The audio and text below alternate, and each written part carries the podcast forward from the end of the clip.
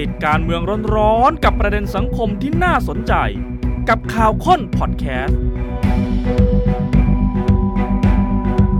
รับ สวัสดีค่ะ ขอรับเข้าสู่ข่าวค้นคนข่าวกับผมวราวิจิตรบดินทร์ครับ นลินสิงห์พุทธากูลค่ะ หลังจากที่ศาลรัฐธรรมนูญให้คุณพิธายังคงปฏิบัติหน้าที่สสต่อไปได้ เพราะว่าการถือหุ้นไอทีวีไม่ถือว่าไอทีวีเป็นสื่อ ค่ะ บรรยากาศวันนี้ผู้สนับสนุนพรรคก้าวไกลก็เต็มไปด้วยการแสดงความยินดีนะครับ ค่ะ แม้แต่ฝากฝั่งรัฐบาลทั้งคุณอนุทิน คุณภูมิธรรมก็แสดงความยินดี ประธานาธิบดีเยอรมนีเป็นแขกรัฐบาลวันนี้นะ ใช่ค่ะ ท่านประธานาธิบดียังติดตามข่าว ว่าคุณพิธาก็ได้กลับเข้าไปปฏิบัติหน้าที่ก็แสดงความยินดีกับคุณพิธาด้วย บรรยากาศดีนะคะสำหรับแฟนคลับก้าวไกลและคนอื่นๆ ที่ได้เห็นนะคะ ว่าคุณพิธากลับไปปฏิบัติหน้าที่ค่ะ แต่ว่าในระหว่างทางนี้ค่ะ ก็มีคำพูด อันนี้ต้องเป็นแฟนพันธ์แท้ อืม เขามีกระแสออกมาว่าเสียดายจังเลย เสียดายเวลาประมาณ 6 เดือนที่ผ่านไป เสียดายว่าคุณพิธาเนี่ยอาจจะได้เป็นนายกนะ ครับ ถ้าไม่โดนสั่งหยุดปฏิบัติหน้าที่ เพราะถ้าคุณผู้ชมยังจำไทม์ไลน์กันได้ คุณพิธา ค่ะ ถูกสั่งหยุดปฏิบัติหน้าที่วันเดียวกับที่สภากำลังจะโหวตรอบสอง อืม นะเพียงแต่ว่าสุดท้ายแล้วยติว่าให้โหวตซ้ำได้หรือไม่เนี่ยมัน ค่ะ ก็เอ่อถูกตีว่าโหวตซ้ำรอบสองไม่ได้ แต่หลายคนไปมองย้อนว่าเนี่ยถ้าคุณพิธาอยู่วันนั้นนะ อืม อะไรอะไรมันอาจจะไม่เป็นแบบนี้ ค่ะ หรือถ้าจินตนาการย้อนกลับไป ถ้าหากคุณพิธาได้เป็นนายกรัฐมนตรี ความเปลี่ยนแปลงที่เกิดขึ้น จากวันนั้นถึงวันนี้ ค่ะ ในฝีมือการบริหารของพรรคก้าวไกล มันจะเป็นอย่างไร แต่นั่นคือสิ่งที่ไม่เกิดขึ้นแล้ว อืม เพราะอะไรอะไรมันก็สายเกินไปแล้ว สายไปแต่ฉายภาพให้ดูได้นะ ครั คะ บ เพราะฉะนั้นวันนี้จะมี 2 ส่วนค่ะ ข้อมูลส่วนที่เราเตรียมมาให้คุณผู้ชมนะคะ ส่วนทีหนึ่1 คือ พาคุณผู้ชมไปย้อนไทม์ไลน์ทั้งหมด ว่าปมของหุ้นไอทีวีที่ทำให้คุณพิธาถูกสั่งหยุดปฏิบัติหน้าที่เนี่ยเป็นสาเหตุหลักที่ทำให้คุณพิธาไม่ได้เป็นนายกจริงหรือเปล่า เอาเข้าจริงแล้ว นะ ไม่ใช่ นั่นนะสิคุณตอบแล้วอะ แม้ว่า คุณพิธาจะไม่ได้ถือหุ้นไอ ค่ะ ทีวีไม่มี เออ ปัญหาเรื่องนี้นะ ก็ไม่ใช่อยู่ดี คือถ้ายังจำกันได้เนี่ยมันก็ไม่ใช่ปมนี้ ก็นั่นนะสิ เพียงแต่ว่าโอเค ถ้าวันนั้นคุณพิธาอยู่ในสภา ค่ะ มันก็อาจจะได้ทำงาน อืม ในฐานะสสในสภาได้เข้าไปพูดได้เข้าไป ใช่ อภิปรายในสภาใช่ไหมครับ แต่ไม่ได้เป็นนายก มันมีอีกปมหนึ่ง ใช่ค่ะ ซึ่งทำให้คุณพิธาไม่ได้เป็นนายก แล้วก็ทำให้ เดี๋ยว พ หาร รคก้าคำตวอบ ไกล ไม่ได้ตั้งรัฐบาล ส่วนที่ 2 นะคะ พาไปจินตนาการ เออ ว่าถ้าคุณพิธาเป็นนายกหน้าตาประเทศไทยจะเป็นยังไง ครับ อันเนี้ยพอบอกได้ อ่ะ จากน เริ่ โย ม บาย ต้นจากคดีหุ้น ค่ะ ไอทีวีก่อนก็แล้วกัน อืม อาจจะมองว่าเป็นแค่การชนะศึกย่อยๆ แต่ อืม ยังไม่ชนะสงคราม ค่ะ และยังต้องลุ้นด้วยว่าสงครามใหญ่เนี่ยจะผ่านไปได้หรือไม่ เมื่อเช้าคุณพิธาไปให้สัมภาษณ์กับคุณสรยุทธ์คุณพิธายังพูดเลยว่า ยังไม่รู้ว่านี่มันหมอกหรือควัน อ๋อ ยังไม่ชัวร์ใช่ไหม คือวันเมื่อวาน ค่ะ พอคำวินิจฉัยออกมาอาจจะมองได้ว่าเป็นหมอกโอ้มันหอม อืม บรรยากาศมันดูดี เฮ้ อากาศบริสุทธิ์ใช่ไหมเป็นหมอกอะนึกถึงเวลาเราไปเที่ยวแล้วเจอหมอก ไปไปมามาคือ PM 2.5 อย่างเงี้ยเหรอ ถ้า PM 2.5เนี่ยมันก็จะตีความได้ว่าเป็นควันแล้วไง มันคือมลพิษนะ คือ คะ มันไม่ดี อ๋อ ต่อสุขภาพ อืม ตัวคุณพิธาเองยังไม่มั่นใจเหมือนกันว่า ค่ะ มันจะเป็นหมอกหรือควัน ซึ่งก็คงหมายถึงคำวินิจฉัยในสัปดาห์หน้า ค่ะ เพราะว่ายังมีคดีใหญ่อยู่ อย่างที่บอกว่าคดี 112 เอา อืม การแก้ไขมาตรา 112 ไปเป็นนโยบายการหาเสียง จะเข้าข่ายล้มล้างการปกครองหรือไม่ สมการสมมุติเกิดขึ้นเมื่อมันคือควันพิษจริง ๆ ล่ะ สมมุติว่าพักก้าวไกลคุณพิธาแพ้ ครับ ก็จะส่งต่อไปถึงกรณีที่ยื่นยุบพักต่อ มีโอกาสสูงที่จะโดนยุบด้วยไหมนะคะ ถ้าโดนยุบ คุณพิธาก็หลุดจากเก้าอี้สสอยู่ดี อืม ถึงแม้จะรอดคดีหุ้นสื่อก็ไปหลุดตอนนั้นอยู่ดี แล้วก็ถูกตัดสิทธิ์ทางการเมืองด้วย ถึงได้บอกว่ายังมีสงครามใหญ่ อืม รออยู่ สัปดาห์หน้า แม้จะยังไม่แพ้ ค่ะ ถ้าศาลมีคำวินิจฉัยออกมา แต่จะเป็นจุดเริ่มต้นให้คนไปยื่นยุบพักต่อหรือไม่ ค่ะ เพราะฉะนั้นชัยชนะของคุณพิธาเมื่อวันพุธคือเมื่อวานนี้ คดีหุ้นไอทีวียังถือว่าเป็นการชนะศึกย่อยเท่านั้น ศึกใหญ่ก็รออยู่ อีกอาทิตย์หนึ่ง ครับ ศึกก่อนหน้านี้ก็แพ้มาก่อนแล้ว ก่อนหน้านี้เรียกว่าเป็นสงครามใหญ่ก็ว่าได้ อืม ไม่ว่าจะเป็นสงครามชิงเก้าอี้นายกรัฐมนตรี หรือสงครามชิงการเป็นแกนนำจัดตั้งรัฐบาล เพราะว่าก้าวไกลนอกจากไม่ได้เป็นนายกแล้ว ค่ะ ก็ยังไม่ได้เป็นพักร่วมรัฐบาลด้วยซ้ำไป ใช่ ตอนนั้นใช้เวลานานพอสมควรเนาะห้ามหันกันสุดท้ายก็ไม่ได้ แม้ นะ จะมี คะ ความพ อยู่ ยา ตร ยาม งนี้เลย ส่งต่อ ใช่ ไปให้พักเพื่อไทยเป็นแกนนำในการจัดตั้งโดยที่ก้าวไกลเป็นผู้สนับสนุนบ้างเนี่ย แต่ว่ามันก็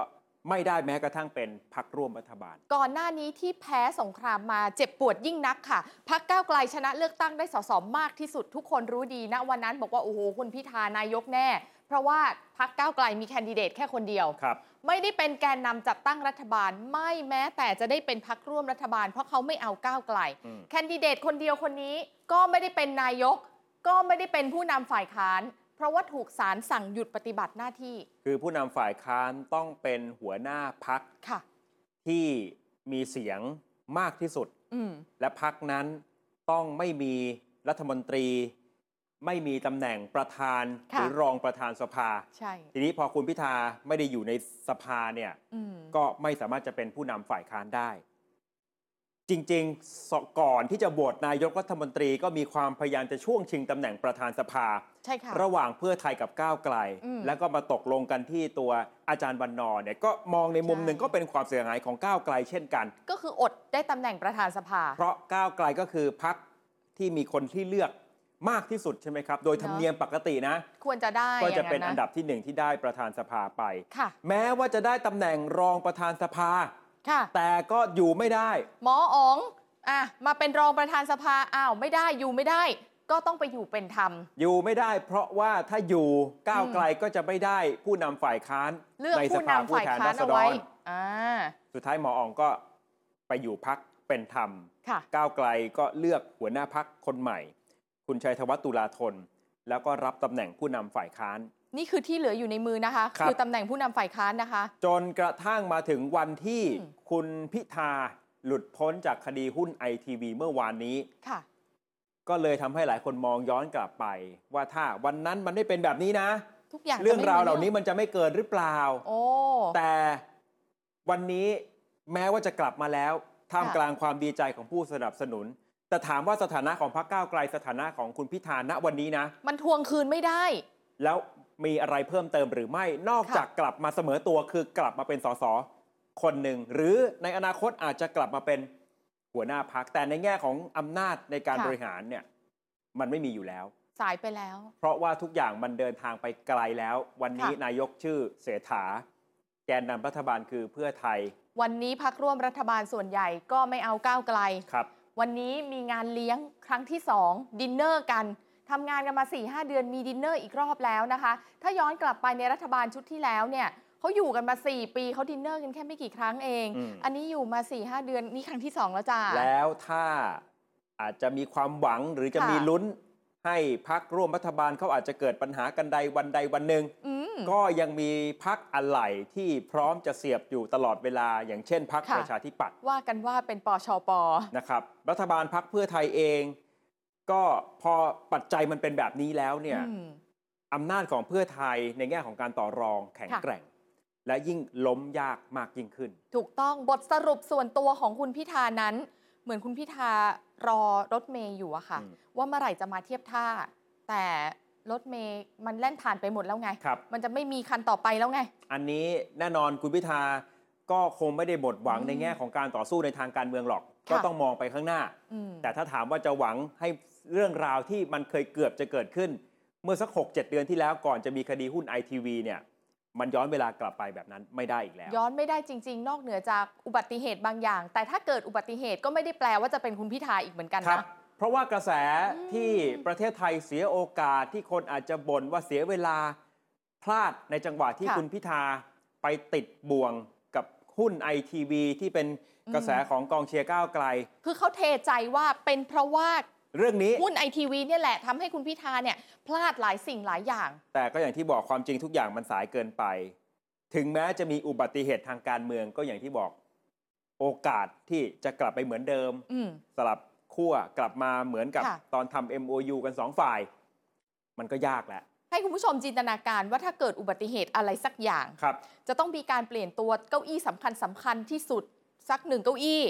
ไม่ใช่คุณพิธานะคะ ที่ต่อคิวแถวแรกเนี่ย อืม ไม่ใช่นะคะ ยังมีคนอื่นๆ ที่อยู่ในคิวด้วยเหมือนกัน คืออย่างไรก็ต้องมองความได้เปรียบจากการเป็นพักร่วมรัฐบาล ค่ะ ก่อนว่าใครจะมีโอกาสขึ้นมา รับตำแหน่ง ใช่ สำคัญ เช่นตำแหน่งผู้นำประเทศอย่าง หรือ นายกรัฐมนตรี ใครที่อยากมาก ๆ แบบเนี้ย นะ ค่ะ แล้ว ต่ ก็ อไป มี นี้ บารมี คือคนที่อาจจะเข้าข่าย รอส้มหล่น ค่ะ ไม่ได้บอกว่าใครมากกว่าใคร เพียง อืม แต่ว่าในทางการเมืองมันก็อาจจะไม่สามารถตัดใครออกไปได้ อืม ที่ในทางการเมืองเขาก็จับตามองกันณขณะนี้คือลุงป้อม เพราะว่าช่วงเนี้ยลุงป้อมเนี่ยหลังจากห่างหายไปตอนตั้งรัฐบาลใหม่ๆ ลุงป้อมก็เก็บตัวเงียบเนาะ ครับ อู้ตอนนี้ฟิตปังเลยค่ะ กิจกรรมพักเพียบเลยที อ่ะ ยิบเลย คือถ้าจะส้มหล่นมาที่ลุงป้อมเนี่ยมันต้องเป็นเอ่อส้มหล่นโดยความบังเอิญ บังเอิญ ไม่ได้อยากจะให้ ค่ะ แต่อาจจะมีสถานการณ์อะไรบางอย่าง อ่า ที่มันบังคับวิถีมาให้หล่นที่ลุงป้อม ค่ะ แต่อีกคนหนึ่งที่ท่านเนี้ยหล่นเนี่ยคือหล่นโดยจงใจโดยแท้ ถ้าวางแผนเอาไว้ ครับ เราต้องการนะ จะเป็นคนนี้คุณอุ้งอิง แน่นอนก็ต้องเกี่ยวข้องกับการตัดสินใจของชั้น 14 ด้วยเช่นเดียวกัน เพราะฉะนั้น ใช่ เห็นไหมครับว่าคนที่ถ้าจะรอส้มหล่นในทางการเมือง ไม่มีชื่อของคุณพิธาอยู่ในสมการนี้ หรือจะมีก็คือท้ายแถวหรือเปล่า ไม่ว่าจะ อืม มองมุมไหนจากอนาคต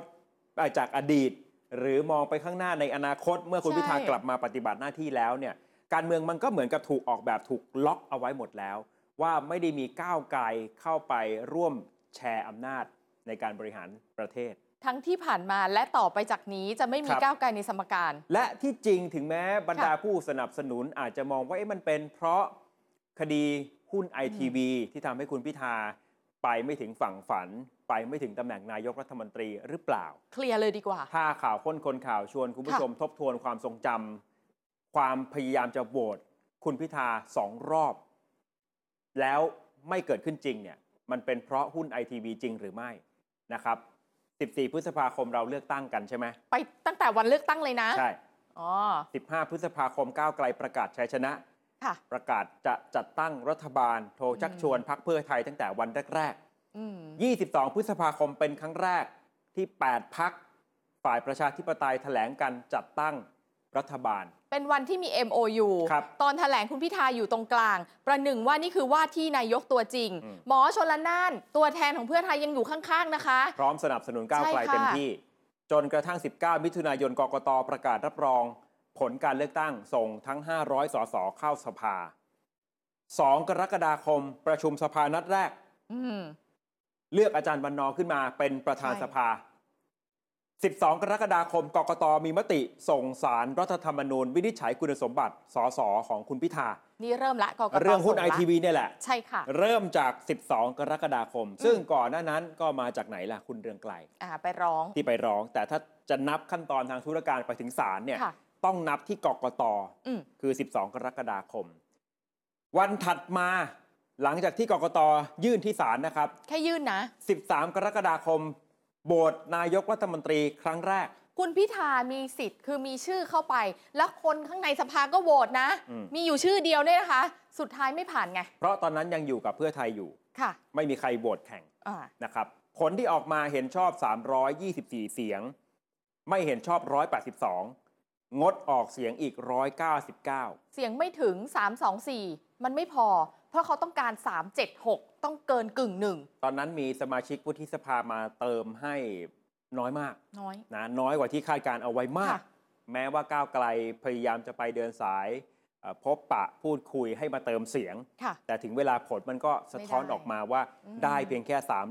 324 เท่านั้นยังไปไม่ถึง 376 ค่ะ หลังจากนั้นเป็นต้นมาครับจาก 13 กรกฎาคม 19 กรกฎาคม สารรัฐธรรมนูญนะคะ สั่งหยุดปฏิบัติหน้าที่สสคุณพิธา อืม ต้องออกจากสภาแล้วนะ เป็นวันเดียวกับที่ ค่ะ รัฐสภา ก็พิจารณาพยายามจะเสนอชื่อคุณพิธาเป็นนายกรอบสอง แต่เขาต้องคุยกันว่ารอบสองอ่ะเสนอได้ไหมเพราะกฎหมายบอกว่าไม่ให้เสนอชื่อซ้ำ เอ่อเป็นข้อบังคับการประชุมสภา ใช่ค่ะ แล้วทางฝากฝั่งที่ไม่เห็นด้วยเนี่ยครับ ก็ลงมติคือคำถามที่เขาถามเนี่ยว่าคุณเห็นด้วยกับการโหวตคุณพิธารอบสองเนี่ยถือเป็นยติซ้ำหรือไม่ ซ้ำ ถ้าอย่างนั้น หรืไม่ ถ้าเป็นถ้าเสียงที่ออกมาเห็นด้วย 395 เนี่ย ค่ะ อเห็นด้วยว่าเป็นยติซ้ำพอเป็นยติซ้ำก็เลยโหวตไม่ได้ไง อ๋อ ไม่ต้องนำไปสู่การโหวต ยติซ้ำมาเสนอยตินั้นไม่ได้ ใช่ เพราะว่ามันซ้ำเขาไม่ให้เสนออีกรอบแล้ว กลับการถ้าวันนั้นเสียงในสภา อ่า บอกว่าไม่เป็นยติซ้ำ อ๋อ มันก็จะต้องมีอีกสเต็ปหนึ่งที่จะไปโหวตคุณพิธา อืม แต่เนี่ยครับคือพ อมองว่าการเสนอชื่อรอบ 2 เป็นยติซ้ำปุ๊บ เสียงที่ออกมาเห็นด้วยคือ 395 ค่ะ ไม่เห็นด้วย 312 312 นี่ก็มาจาก 8 พักนั่นแหละ ใช่ ที่พยายามจะทำ MOU อืม ตั้งรัฐบาลร่วมกัน งดออกเสียง 8 ไม่ลงคะแนน 1 อืม นะครับ จาก 19 กรกฎาคมถัดมาอีก 1 สัปดาห์ เริ่มเปลี่ยนแปลงแกนนำในการจัดตั้งรัฐบาล ก็ในเมื่อเสนอซ้ำไม่ได้อ่าลงไปโหวตไม่ได้ ก็ไม่มีแคนดิเดตแล้วด้วยอะนะคะ ก้าวไกลก็เลยตัดสินใจแถลง งั้นส่งไม้ต่อ ให้แกนนำการจัดตั้งรัฐบาลเป็นเพื่อไทยละกัน ในฐานะอันดับสองเพื่อไทยรับไม้ไปเลย 28 กรกฎาคมค่ะ มีการนัดโหวตนายกรอบที่ 3 นัดกันวันที่ 4 สิงหาคม อืม เพื่อไทยแล้วใช่ไหม ครับ เป็นแกนนำแล้วใช่ไหม ก็จะส่งชื่อของคนเพื่อไทยละ เดี๋ยวเราโหวตกันนะวันที่ 4 สิงหาคม ก่อนวันโหวตวันที่ 3 สิงหาคม ประธานสภาบอกว่าเลื่อนกันหน่อย 4 ไม่ได้ละ แล้วก็โหวตเลื่อนอาเลื่อนโหวตนะคะ แบบไม่มีกำหนด เพื่อที่จะรอฟังคำวินิจฉัยของสารรัฐธรรมนูญ ว่าสภาโหวตชื่อซ้ำได้หรือไม่ อืม เพราะมีการส่งเรื่องไปที่ศาลด้วย จนกระทั่ง 16 สิงหาคมสารรัฐธรรมนูญไม่รับคำร้อง อืม นะครับพอไม่รับคำร้องเนี่ยเอ่อพักเพื่อไทยก็เริ่มเปลี่ยน ค่ะ แกนนำในการจัดตั้งรัฐบาล คือตัวเองเนี่ยเป็นแกนนำ ใช่ แต่ว่าไปหาพักการเมืองที่จะมาร่วมกันตั้งรัฐบาล อืม ผลักออกจากก้าวไกลและ ใช่ 21 สิงหาคมแถลงจัดตั้งรัฐบาล 11 พัก ค่ะ รวมได้ 314 เสียง คุณผู้ชมจำตอนนั้นได้ไหมที่เขาจะต้องให้ใครต่อใครมาหาหรือไปหาแล้วก็กินช็อกมิ้นท์กัน อ่า นะ ใช่ใช่ ช็อกมิ้นท์แล้วก็ ครับ แต่ละพักก็จะออกมาแถลงว่าเราจะไม่ขอจับมือกับ นี่ ก้าว ยั ไกล ยังไม่ได้ลงรายละเอียดกันแบบวันต่อวันนะ อ่า แต่ว่า วันละ มัน พักวันละพัก มันยังมีเหตุการณ์ที่พลิกไปพลิกมา ใช่ อีกเยอะนะครับ แต่เอาเป็นว่าก่อนโหวตหนึ่งวัน อืม พักเพื่อไทยก็ประกาศ 11 พัก รวมได้ 314 เสียง ยกเว้นประชาธิปัตย์นอกนั้นคือขั้วอนุรักษ์นิยม อืม ขั้วที่เพื่อไทยประกาศตอนหาเสียงมาตลอดว่าจะไม่จับมือด้วย ขั้วรัฐบาลเดิม ครับ จับมือกันหมดเลยนะคะ 22 สิงหาคมเอาละคือวันโหวตค่ะ เราก็ได้นายกชื่อเศรษฐาทวีสิน อืม นะ เสียงเห็นชอบนายกเศรษฐานะคะ 482 เสียง ใน 482 นี้มีสอวอยู่ในนั้น 162 คือเยอะเลยนะ กลุ่มคนที่ไม่เห็นด้วยนะคะ 165 เสียง และงดออกเสียงอีก 81 เสียง ครับ เสียงเยอะมากเลยค่ะ ก็ เห็นชอบ เป็นอันจบส่งนายกเศรษฐา ค่ะ ขึ้นเป็นนายกรัฐมนตรีจากพรรคเพื่อไทย แล้วก็ให้เพื่อไทยเป็นแกนนำในการจัดตั้งรัฐบาล ค่ะ นะทีนี้บทสรุปที่ทำให้คุณพิธาพลาดจากเก้าอี้นายกอย่างที่บอก อืม พอเราไล่เรียงไทม์ไลน์มาแล้วเนี่ยมันเกี่ยวข้องกับเรื่องของหุ้นไอทีวีมากน้อยขนาดไหน ไม่ เอา ใช่ เข้า เหตุ จริง หลัก แล้ว เลยอะ ไม่ใช่เหตุปัจจัยหลัก ค่ะ จากเรื่องของหุ้นไอทีวีเลย อืม นะครับ เพราะว่าได้รับการเสนอให้โหวตแล้วนะหนึ่งรอบจำได้ใช่ไหม ใช่โหวตไปแล้วจริงๆหนึ่งรอบ แล้ว คน ตอน แรกด้วย ตอนนั้นสารรัฐธรรมนูญก็ยังไม่ได้สั่งหยุด ค่ะ ปฏิบัติหน้าที่ แต่ว่าเสียงโหวตมันไม่ถึงกึ่งหนึ่งไงคุณพิธาก็ไม่ผ่าน ครับสอสอจากพรรคคู่อนุรักษ์นิยมก็ไม่ยอมโหวตให้ ทุกคนให้เหตุผล ตอนนั้นอาจจะต้องมีการพูดคุยกันในสภาด้วยใช่ไหมคะ จุดยืนมาตรา 112 คือสิ่งที่รับไม่ได้ คุณจำได้ไหมใครโดดเด่น คุณชาดา ไทยเศษ นั่นล่ะค่ะ นึก ส ถึ มาง ชิก ภาพ วุ นั้น ฒิ เอา ส ไว้ ภาอีกหลายคน อืม เอ่อสอสอพักรวมไทยสร้างชาติบางคน ใช่ค่ะ ก็ยืนยันแบบนี้ว่าร่วมกับคุณไม่ได้ อืม เพราะคุณมีแนวคิดที่จะแก้ไขมาตรา 112 ถึงแม้ว่าก้าวไกลจะบอกว่าสิ่งที่คนอื่นๆ พูดมันเป็นข้ออ้าง แต่เขาก็พูดตรงกันว่ามันคือปมมาตรา 112อ่ะ ครับ ฉะนั้นอะไรคือเหตุผลจริง ๆ ที่ทำให้ อืม คุณพิธาและพรรคก้าว ค่ะ ไกลไม่ได้เป็นรัฐบาล แน่นอนส่วนหนึ่งก็ต้องโทษไปที่รัฐธรรมนูญที่เปิดให้สวเข้ามาร่วมโหวตด้วย ถ้าคุณพิธาจะมองนะ ว่าอะไรทำให้ฉันไม่ได้เป็นนายก แต่คุณอลินจำได้ไหม หมอชลนานเคยพูด ค่ะ ในวันที่จะเสนอชื่อนายกเศรษฐา อ่า ว่าถ้ากติกาของรัฐธรรมนูญไม่ได้เป็นแบบนี้นะ อืม ก็ไม่มีทางหรอกที่พักอันดับหนึ่งกับพักอันดับสองจะมาจับมือกัน อ๋อ ใช่ ผมยังสงสัยว่าสรุปถ้ากติกาคือแค่ 500โหวตแข่งกันเนี่ย รู้นะคิดอะไรอยู่ เอ่อเพื่อไทยก็อาจจะไม่จับกับก้าวไกลเหมือนกัน ไม่ได้แตกต่างกัน ก็คือจะรวมเสียงข้างมากมาแข่งนั่นแหละ ใช่ เพียงแต่ว่าพอกติกาเป็นแบบนี้ อืม มันต้องไปให้ถึง 376 ใช่ไหมครับ ค่ะ เพราะมีสวเข้ามาโหวตแล้วบรรยากาศก่อนหน้านั้น มันก็แบ่งฝักแบ่งฝ่ายฝ่ายลุงฝ่ายไม่เอาลุงใช่ไหม ใช่ ก็มีความพยายามจะจับกัน แต่นั่นแหละมันก็ทำให้ส่วนหนึ่งก็เป็น ฤทธิเดชของรัฐธรรมนูญด้วยที่ทำให้ก้าวไกล ไปไม่ถึงฝัน จริงค่ะ โทษต่อมาโทษจุดยืนของสสในขั้วอนุรักษ์นิยม ครับ ก็ยืนยันแข่งขัน ไม่เอาก้าวไกล ไม่ยอมที่จะโหวตตามเสียงข้างมากของ ค่ะ สภาผู้แทนราษฎร อืม เพราะว่าจริง ๆ ถ้าก้าวไกลรวมกับเพื่อไทยเนี่ย ค่ะ เขาถือว่าเป็นเสียงข้างมากแล้ว 291 ก็มีเสียงเรียกร้องให้พักฝากฝั่งอนุรักษ์นิยม ถึงแม้จะไม่ได้เป็นพักร่วมรัฐบาล แต่ให้โหวตเห็นชอบคุณพิธาเป็นนายกตามเสียงข้างมาก ตามเจตนารมณ์ของประชาชน สุดท้ายก็ไม่มีพักไหนที่จะมาเติมเสียงตรงนี้ให้ ไม่มีใครทำเลย และแน่นอนส่วนหนึ่งเองก็ต้องที่ตัวพักก้าวไกลเองเหมือนกัน ไม่ได้ยอมถอยเรื่องมาตรา 112 เราไม่รู้ว่ามันจะเป็นจริงไหม คือถ้าถอยแล้วจะโหวตไหม แต่ข้อแม้ของคนที่ไม่โหวตให้คุณพิธาคือบอกว่า ถ้าคุณลดเพดานคุณลงมาหน่อย เราจะโหวตให้ทันทีเลย ซึ่งที่เข้าใจว่าทำไมก้าวไกลถึงไม่ถอย อืม เพราะก้าวไกลก็ไม่เชื่อว่า มันจะจริงใช่ไหม เรื่องนี้คือข้อเอ่อ เออ ก้าวไกลเชื่อว่าเรื่องนี้เป็นแค่ข้ออ้าง อืม แต่จริง ๆ แล้วอย่างไรก็ไม่มาทำงานร่วมกัน ม อาจจะมีเรื่องผลประโยชน์ ค่ะ เรื่องเอ่อการที่ อ่า จะเข้าไปทลายทุนผูกขาดอะไรแบบเนี้ยที่จะเข้าไปเปลี่ยนแปลงโครงสร้างครั้งใหญ่เนี่ยทำให้ อืม บรรดาพักอนุรักษ์นิยมไม่มาร่วมกับก้าวไกล โดยใช้เรื่อง1นึเป็นข้ออ้าง แต่ก็ในเมื่อหน้าฉากเขาบอกว่าอย่างนั้น มันก็เลยเป็นปริศนา คุณ อ ก็ ยู่ ไม่ จน ได้ ถึงทุก คุ วั ณ น ก็ นี้ ไม่ได้ทดลองดูว่าถ้าคุณ เออย อมถอยปุ๊บ ค่ะ ถ้าทางนู้นเขาไม่โหวตเนี่ยทางนู้นเขาก็จะอธิบายไม่ได้แล้วนะ ใช่ แต่ทางนู้นเขาก็รู้ไง มันเป็นเกมอ่ะ อืม เขาก็รู้ว่าก้าวไกลก็ไม่มีทางถอย แต่เขายืนยันของเขาแบบเนี้ย ก็เขารู้ว่าก้าวไกลไม่มี อ่า ทางถอย ใช่ เขาก็เลยเอาข้อนี้มาอ้างได้ เพราะ เรื่ เขา อง รู้ ก็เล ว่าย หยุดอยู่ตรง เพราะ นี้ เขารู้ว่าก้าวไกลไม่มีทางที่จะทดลอง ใช่ ว่าถอยไปแล้วจะ อืม ขอให้เขาโหวตให้ อื ทั้งหมดมันก็ออกมาในรูปแบบนี้แหละครับ ที่ทำ ค่ะ ให้พรรคก้าวไกลไม่ได้เป็นนายก แต่ถามว่าทั้งหมดนี้ก้าวไกลไม่รู้จริงหรือ เขารู้ ไม่ใช่ว่าโอ้โห เป็นมือใหม่ไม่เก๋าเกม มันไม่ใช่เด็กน้อยขนาดนั้น รู้ทุกอย่าง คนในแวดวงการเมืองก็อ่านออกกันหมด แน่นอนพักการเมืองทุกพักรู้สเต็ปพวกนี้ดีนะคะ ว่าเราเดินกันมาถึงวันที่เพื่อไทยมาจับมือขั้วอำนาจเก่าเนี่ย อืม มันเกิดอะไรขึ้นมันเป็นเพราะอะไรนะคะ คนที่สนับสนุนต่างๆ แบ็คที่อยู่ข้างหลังพักการเมืองเนี่ยก็รู้กันหมดมันต้องออกมาทรงนี้ ก้าวไกลก็รู้ แต่ว่าแน่นอนก้าวไกลอาจจะมองผลระยะยาว อืม พยายามรักษาจุดยืนเดิมเอาไว้ ค่ะ เพราะก้าวไกลให้ความสำคัญกับการรักษาคำสัตย์กับสิ่งที่ อืม พูดไว้กับประชาชน ไม่ใช่ว่าจะเปลี่ยนจุดยืนได้ แล้วก็เก็บ เพื่อจะเข้าไปมีอำนาจ เขาเรียกว่าอดเปรี้ยวไว้กินหวาน นั่นแหละ แล้วก้าวไกลก็คงทราบดีว่าทุกองคาพยพที่มีพลังอำนาจในประเทศเนี่ย อืม บังคับวิถีให้มันจบลงแบบนี้ อืมอืม นัยยะก็คือมันเป็นโจทย์ที่ยากเกินไปของก้าวไกลที่จะไปเปลี่ยนผลลัพธ์ แต่ก้าวไกลก็รู้ว่าแพ้ แต่ก็ต้องเล่นไปตามเกมที่ถูกบีบให้เดิน เปรียบเทียบก้าวไกลคือจุดเล็ก ครับ ๆ แต่ที่เหลือที่ไม่เอาก้าวไกลเนี่ยคือใหญ่ อีก มา ใหญ่ ก มาก เป็นยูนิ ที่ เวอ มอ ร์ ง ส ไม่เห็น ที่ใหญ่มากใช่ นะ ค่ะ การถือครองหุ้นไอทีวีมันก็มีมุมที่ศาลมองว่าเป็นเพราะตัวคุณพิธาเอง มีมุมหนึ่ง อ่า เห โด มือน ย เมื่อวาน ที่ ที่บอก 50 50 อ่ะ เรื่องของการไม่ได้โอนออกไปเรื่องของ ค่ะ การถือเอาไว้เนี่ยนะครับ ค่ะ คือคุณพิธาสาระสำคัญของคำวินิจฉัยเนี่ยไปดูนะ คือคุณพิธาจะบอกว่าหุ้นไอทีวีเนี่ยไม่ใช่สื่อ อ่า ถ้าไม่ใช่สื่อปุ๊บคือรอดเลย แล้วก็ไปให้เอ่อข้อมูลในศาลว่า ค่ะ มีความพยายามที่จะโอนด้วยวาจา อืมอืม ก่อนที่จะดำเนินกิจกรรมในทางการเมือง ค่ะ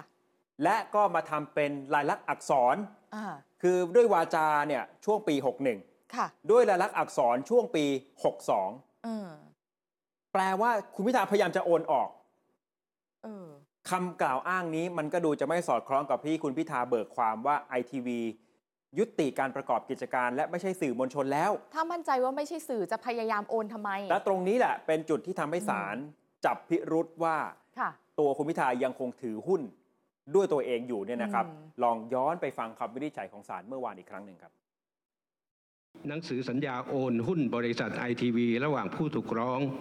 กับนายภาสินริบเจริญรัตน์ฉบับลงวันที่ 9 กันยายน 2561 นั้น ผู้ถูกร้องเบิกความว่าผู้ถูกร้องจะดำเนินกิจกรรมทางการเมือง จึงทำสัญญาด้วยวาจาเพื่อโอนหุ้นให้นายภาสินริมเจริญรัตน์ น้องชายของผู้ถูกร้องในวันที่ 9 กันยายน 2561 และทำสัญญาเป็นรายลักษณ์อักษรในวันที่ 24 มิถุนายน 2562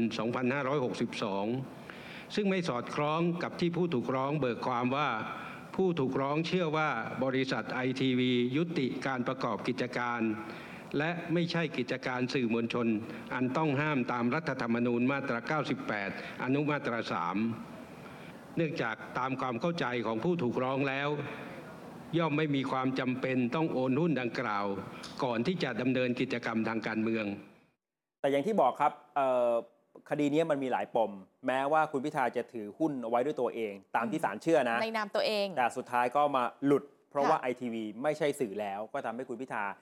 ไม่ได้ถือว่าถือครองหุ้นสื่อ ค่ะ แต่ศาลมองว่าก็ถือถือหุ้นนั้นนะ อืม เพียงแต่ว่าตัวไอทีวีไม่ใช่สื่อ ค่ะ นะครับเรื่องราวทั้งหมดนี้ก็เลยทำให้เอ่อมันก็เดินทางมาจนถึงวันนี้ ทีนี้ชวนย้อนจินตนาการว่าถ้าสมมุติวันนั้นคุณพิธาอยู่ในสภา อืม สมมุติว่าได้โหวตเป็นนายกรัฐมนตรีจริง ก็คือตามฝันของก้าวไกลทุกอย่าง ๆ อะ แล้วได้ทำตามข้อ ค่ะ หาเสียง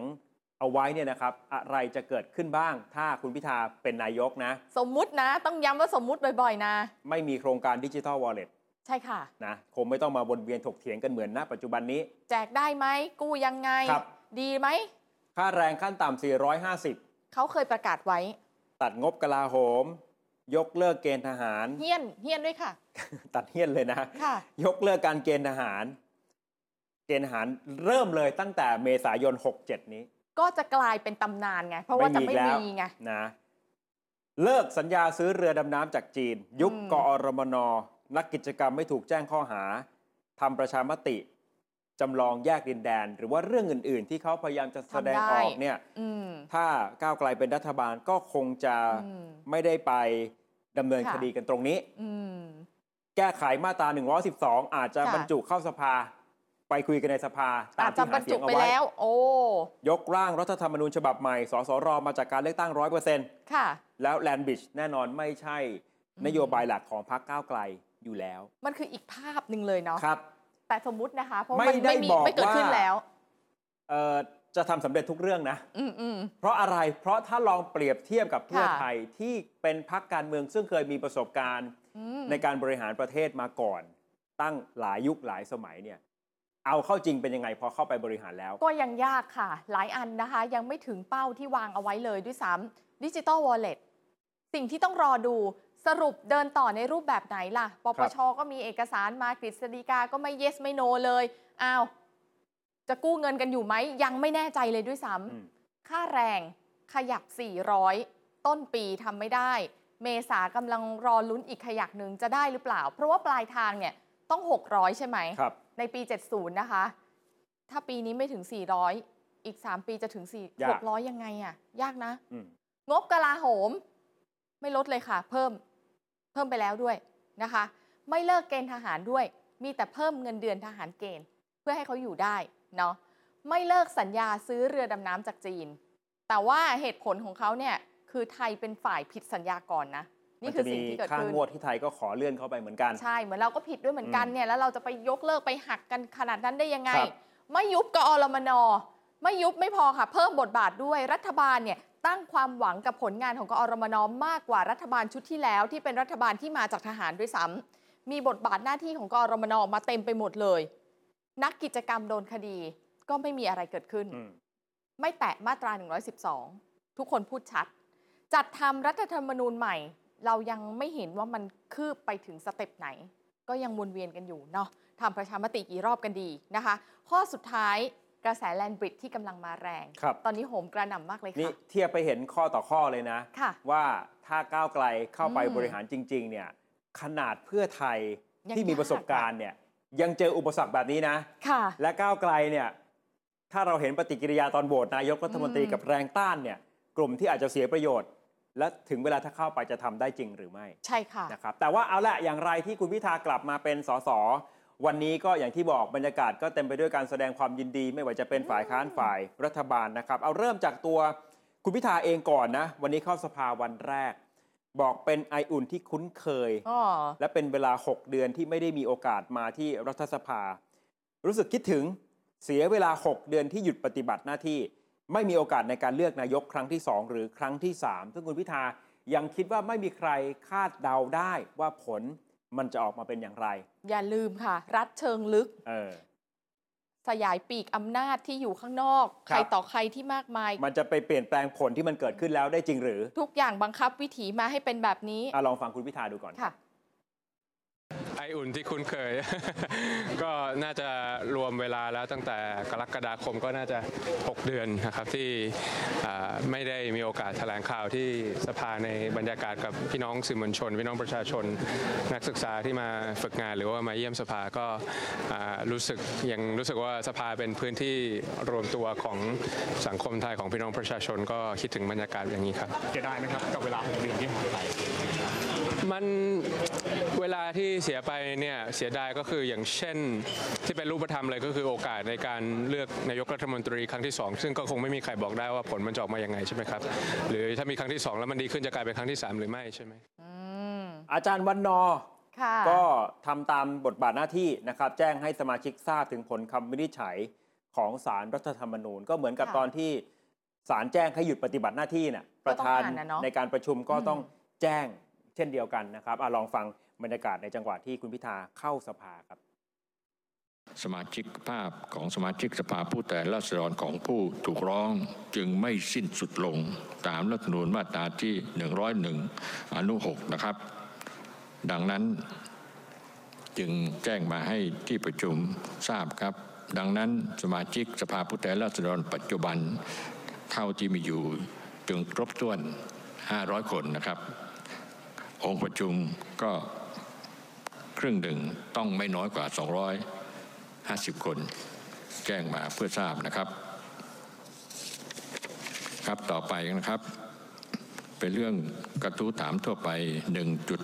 1.1.1 1.2.1 ครับ กระทู้ถามเรื่อง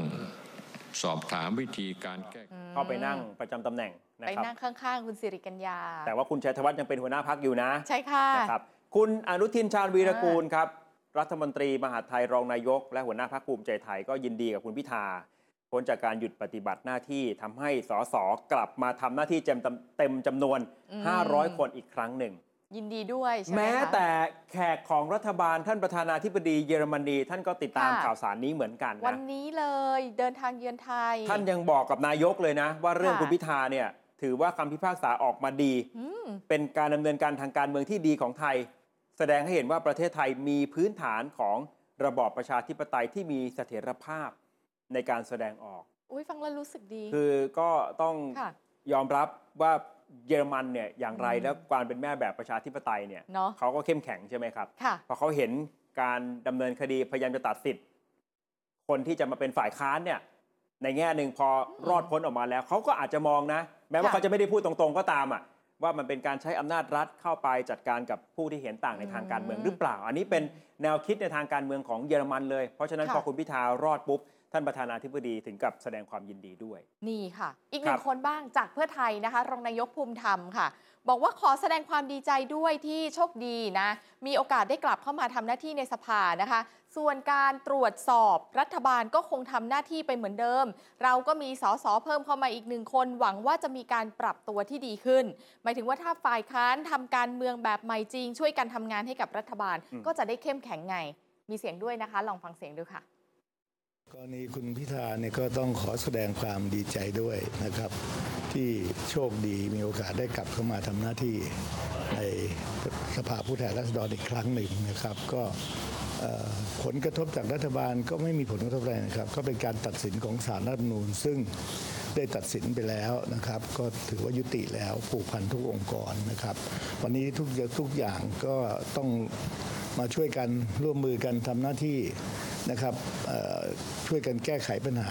วิกฤตของประเทศที่มีอยู่ เพราะฉะนั้นวันนี้อยากเรียกร้องทุกฝ่ายไม่ว่ารัฐบาล หรือว่าไม่ว่าฝ่ายค้านนะครับ ต้องจับมือกันนะครับ แล้วก็อย่าใช้กระบวนการทางการเมืองเข้ามาทำให้ประเทศมันเดินหน้าต่อไปไม่ได้ ฟังดีๆนะ ถอดรหัสดีๆ มีอะไรไม่ดีเหรอคะ คำแสดงความยินดีของพี่อ้วนภูมิธรรมเนี่ยแน่นอนแสดงความยินดีประโยคแรกใช่ไหมครับแต่ประโยคหลังๆเนี่ยเหมือนกับเป็นการปรามการแสดงท่าทีของคุณพิธา และพรรค หรอ ก้าวไกลในฐานะฝ่ายค้าน อืม หลังจากนี้ด้วย อะไรบ้างที่พี่อ้วนพูด ค่ะ ชวนถอดรหัสกันอีกสักที เช่น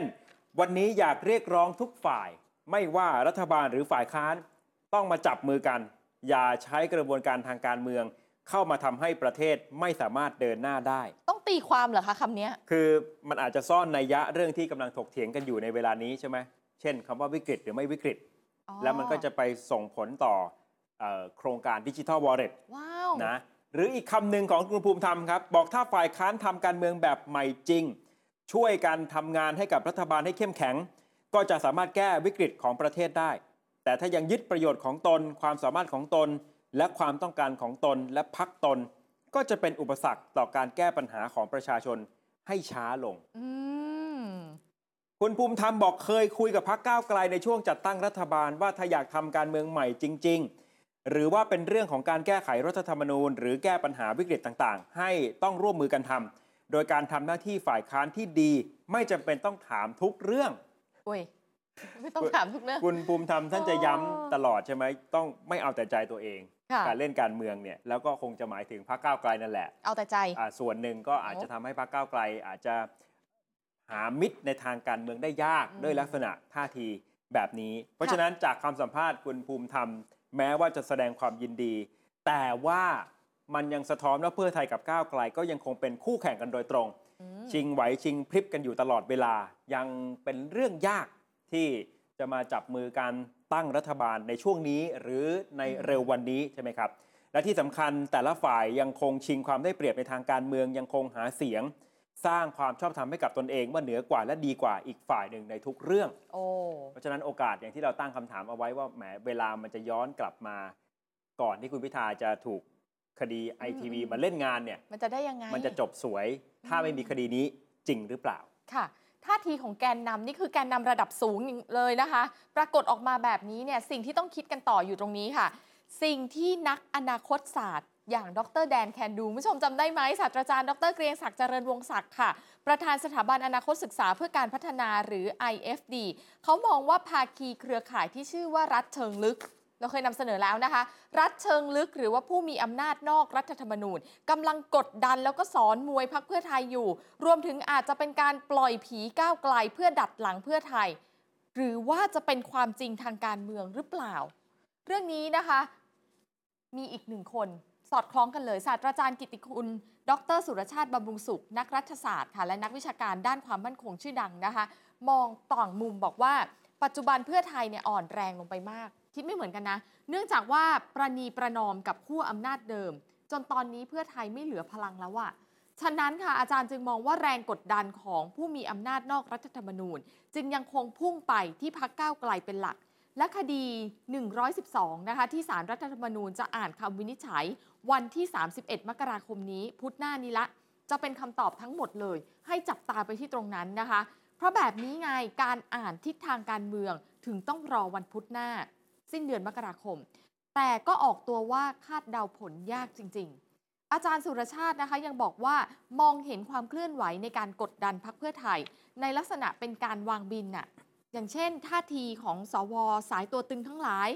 แต่การจะพลิกเกมหรือว่าเปลี่ยนเกมไปเป็นรูปแบบอื่น มันก็ไม่ใช่เรื่องง่ายอีก เพราะว่าในกองทัพเองก็มีปัญหาภายในอยู่ไม่น้อย จังหวะเดียวกันภายในของพักก้าวไกล ก็มีปัญหาอีกแบบหนึ่งด้วยเหมือนกัน ต่างคนต่างมีปัญหา อืม ก็เลยยากที่จะทิ่มแทงเพื่อไทย ครับก็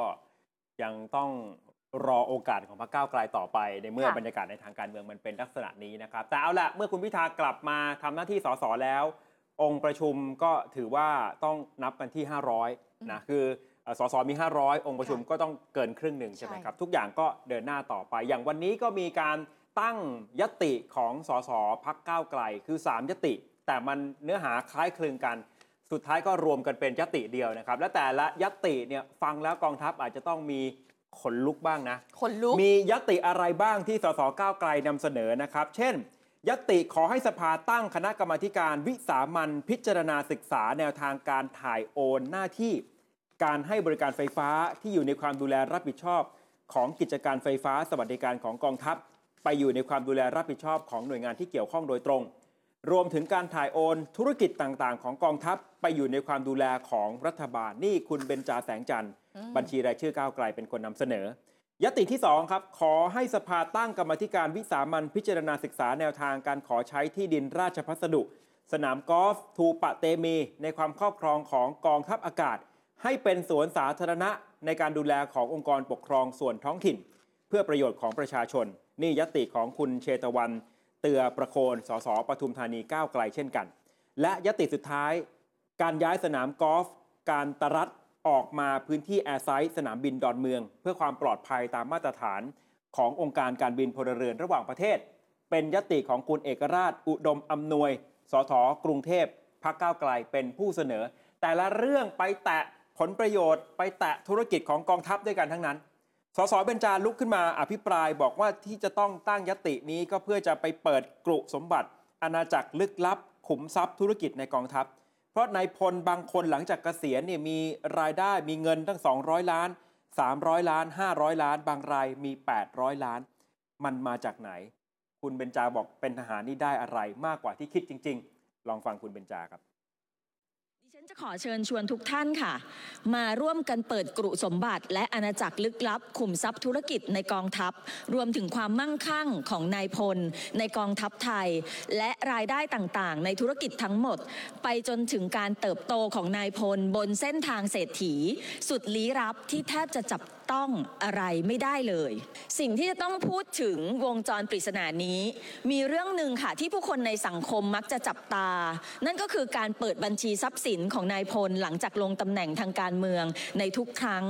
ดิฉันค้นพบกรุสมบัติของนายพลที่พ้นตำแหน่งทางการเมืองหลายราย บางรายมี 200 ล้านค่ะ บางรายมี 300 ล้าน 500 ล้าน และบางรายมีทรัพย์สินมากกว่า 800 ล้าน ท่านประธานคะนี่เป็นเพียงตัวอย่างของนายพล การเมืองผู้มั่งคั่ง หลังจากลงจากตำแหน่งผบทบ และตำแหน่งทางการเมืองเพียงไม่กี่นาย ที่ดิฉันได้ยกมาให้ทุกท่านได้เห็น แต่ไม่เพียงเท่านั้นค่ะ ประเทศไทยยังมีนายพลที่มั่งคั่งอีกกว่า 3,000 นายค่ะ ที่รวยกันตั้งแต่หลัก 10 ล้าน ไปจนถึงหลักร้อยล้านพันล้าน ไล่กันมาตั้งแต่อดีตจนถึงปัจจุบัน จนอาจจะกล่าวได้ว่าเป็นทหารได้อะไรมากกว่าที่คิดจริง ๆ ค่ะ คุณเบญจาบอกว่าขุมทรัพย์ของกองทัพที่ทำให้ในายพลเป็นเศรษฐีเนี่ยมีอยู่ 5 ข้อ ข้อแรกคือที่ราชพัสดุ 7.5 ล้านไร่ เป็นปั๊มน้ำมันซะ150 แห่ง เป็นสนามกอล์ฟ 74 แห่ง เหล่านี้สร้างรายได้กว่าพันล้านบาทต่อปีนะครับ เอาไปทำตลาดนัดสโมสรโรงแรม สนามมวย สนามม้า สถานีโทรทัศน์บ้านพักต่างอากาศนี่ยกตัวอย่าง 2 คือบอร์ดรัฐวิสาหกิจ 56 แห่งนี่ก็เป็นขุมทรัพย์ ทหารจำนวนมากไม่ได้มีความชำนาญ อืม ตรงกับงานนั้น แต่ไปนั่งเป็นบอร์ดรถไฟการท่องเที่ยวปตท ธนาคารต่างๆ บางคนเป็นบอร์ดหลายแห่ง งานก็สบายได้เงินจากตำแหน่งทำให้กลายเป็นเศรษฐีไม่เคยตรวจสอบได้ 3 คืองบประมาณกระทรวงกลาโหมก็เพิ่มขึ้น 4 ทั้งคลื่นวิทยุโทรทัศน์ของกองทัพมี 205 คลื่น โอ้ นี่เป็นเสือนอนกินปล่อยเช่าคลื่น แล้วก็ 5 คือธุรกิจพลังงานครับ ทั้งน้ำมันไฟฟ้าโซลาร์ฟาร์ม ที่กองทัพมีกิจการเป็นของตัวเอง เพราะฉะนั้นเห็นว่าควรจะถ่ายโอนกิจการต่างๆ มาอยู่ในความดูแลรับผิดชอบของรัฐบาล คุณวิโรธลักษณาอดิศรก็ลุกขึ้นอภิปรายสนับสนุนครับ บอกว่าธุรกิจกองทัพมันไม่ใช่หน้าที่ของทหาร ไม่ได้มีความเกี่ยวข้องกับความมั่นคงของประเทศ แหล่งรายได้นอกระบบของนายพล เครือข่ายอุปถัมภ์ที่อยู่หลังม่านการเมือง มันกลายเป็นวัฒนธรรมสกปรกที่ส่งต่อรุ่นต่อรุ่น อย่างเรื่องงบกลาโหมเนี่ยถูกยกเว้นการรายงาน อย่างที่ควรจะเป็นไปตามพรบวินัยการเงินการคลัง คุณวิโรธบอกแบบนี้มันได้อภิสิทธิ์ แล้วพอมีเรื่องไปถึงนายกรัฐมนตรีว่าธุรกิจกองทัพมีรายได้เท่าไหร่ คุณวิโรจน์กระดักทางไว้เลยนะ นายกอาจจะอุทานว่าอุ๊ย ผมรับไม่ได้ เพราะว่าท่านนายกชอบใช้คำนี้ใช่ไหม อ๋อ ผมรับไม่ได้ คุณวิโรจน์ ค่ะ แกดักไว้เลย ว่าถ้า โอ้ เรื่องนี้ไปถึงนายกนะก็ท่านก็คงจะตอบแบบนี้ อืม ลองฟังคุณวิโรจน์ครับ ก็ต้องยืนยันกับท่านประธานตรงนี้ว่าธุรกิจกองทัพไม่ใช่หน้าที่ของทหาร และไม่ได้มีความเกี่ยวข้องกับความมั่นคงของประเทศแต่อย่างใด แต่เป็นนกลไกที่ทำให้กองทัพ เข้าไปพัวพันกับการเมืองและเศรษฐกิจของประเทศในลักษณะรัฐซ้อนรัฐ และเป็นแหล่งรายได้นอกระบบของนายพล และเครือข่ายอุปถัมภ์ที่อยู่หลังม่านการเมือง กลายเป็นวัฒนธรรมสกปรกที่ส่งต่อกันจากรุ่นสู่รุ่น ขาดความโปร่งใส แม้แต่องค์กรอิสระอย่างสตงหรือปปช ก็น้ำท่วมปาก มีแต่ข้ออ้างที่พูดกันเสมอว่ากองทัพมีกลไกในการตรวจสอบตัวเอง แต่แท้ที่จริงครับท่านประธาน ไอ้คำว่าตรวจสอบตัวเองเนี่ย มันก็คือการทำตามอำเภอใจของผู้มีอำนาจ โดยไม่มีการตรวจสอบอะไรเลยต่างหาก ทหารมักจะเอาคำว่าความมั่นคงของประเทศมาเป็นข้ออ้าง ซึ่งผมยืนยันครับว่าประเทศไทยในปัจจุบัน เมื่อเทียบกับโลก เมื่อเทียบกับนานาอารยประเทศ เราอยู่ในสถานะที่ไม่มั่นคง และธุรกิจกองทัพนี่แหละครับ ที่เป็นส่วนหนึ่งที่บ่อนทำลายความมั่นคงของประเทศซะเอง โอ้โห ได้อภิสิทธิ์อีกนะฮะ ธุรกิจกองทัพต่างๆ ไม่ว่าจะเป็นที่หลายท่านอภิปราย สถานีวิทยุโทรทัศน์ สนามม้าสนามมวยสนามกอล์ฟร้านอาหารปั๊มน้ำมัน โดยเฉพาะที่ราชพัสดุในความดูแลของกองทัพ ประชาชนตาดำๆที่เป็นเจ้าของเงินภาษีเป็นเจ้าของอธิปไตยของประเทศ ไม่เคยรู้ครับว่าธุรกิจเหล่านี้มีรายได้เท่าไหร่ มีกำไรมากน้อยขนาดไหน และเรื่องนี้ นายเศรษฐาทวีสินนายกรัฐมนตรี อีกตำแหน่งหนึ่งก็คือรัฐมนตรีว่าการกระทรวงการคลัง และยังเป็นประธานคณะกรรมการนโยบายการเงินการคลังของรัฐ เคยทราบหรือเคยใส่ใจหรือเปล่า หรือพอทราบแล้วก็อุทานว่า โอ้ยผมรับไม่ได้หรอกครับ ประชาชนเขารับไม่ได้มาตั้งนานแล้วครับท่านนายก นี่ลีลา โอ้ยดุดัน คุณ มาก วิโรจน์นะ ค่ะ คุณวิโรจน์ก็บอกด้วยว่ากองทัพกระทรวงกลาโหมเนี่ยไม่ค่อยให้ความร่วมมือเปิดเผยข้อมูล และไม่ใช่แค่เรื่องของหน่วยงานนะ อืม ตัวรัฐมนตรีคุณสุทินเนี่ยแหละ ก็มีเจตนาที่จะไม่ให้ความร่วมมือ บอกว่าเดี๋ยวเจอกันในการอภิปรายไม่ไว้วางใจแน่นอนนะครับ ค่ะ สุดท้ายแล้วสภาก็ให้ตั้งกรรมาธิการศึกษาเรื่องการโอนย้ายธุรกิจของกองทัพ มาอยู่ในความดูแลของรัฐบาลก็ส่งตัวแทนจากกรรมาธิการของแต่ละพักและเนื่องจากมันเป็นกรรมาธิการวิสามันก็จะมีคนนอกเข้ามาด้วยนะ ใครล่ะ หนึ่งในคนที่เข้ามาเป็นกรรมาธิการสัดส่วนของพักก้าวไกลคือคุณธนาธรจึงรุ่งเรืองกิจครับ โอ้โห เดี๋ย น ว อกจากดุดันแล้วต้องดุเดือด นี่ แอ กรรมาธิการชุดนี้จะมีระยะเวลาการ ค่ะ ทำงาน 90 วันแล้วก็จะส่งกลับมาให้สภาได้อีกรอบ รอดู ครั เนาะ บ ว่าเขาจะพูดคุยกันเป็นยังไงนะคะ